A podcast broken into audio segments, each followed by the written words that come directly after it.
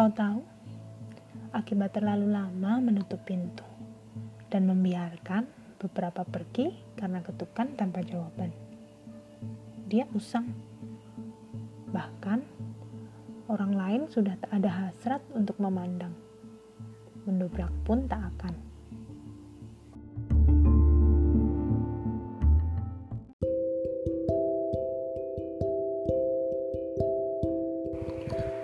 Aku beberapa kali tak pernah menang kalau harus bergelut dengan perasaan.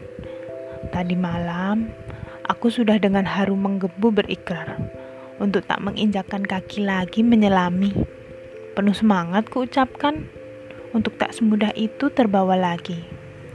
Pagi ini, kukira hatiku sudah kembali ringan. Ternyata semakin berat menyesakkan. Aku bertemu denganmu di persimpangan. Ternyata masih ada hati yang berdebar kencang.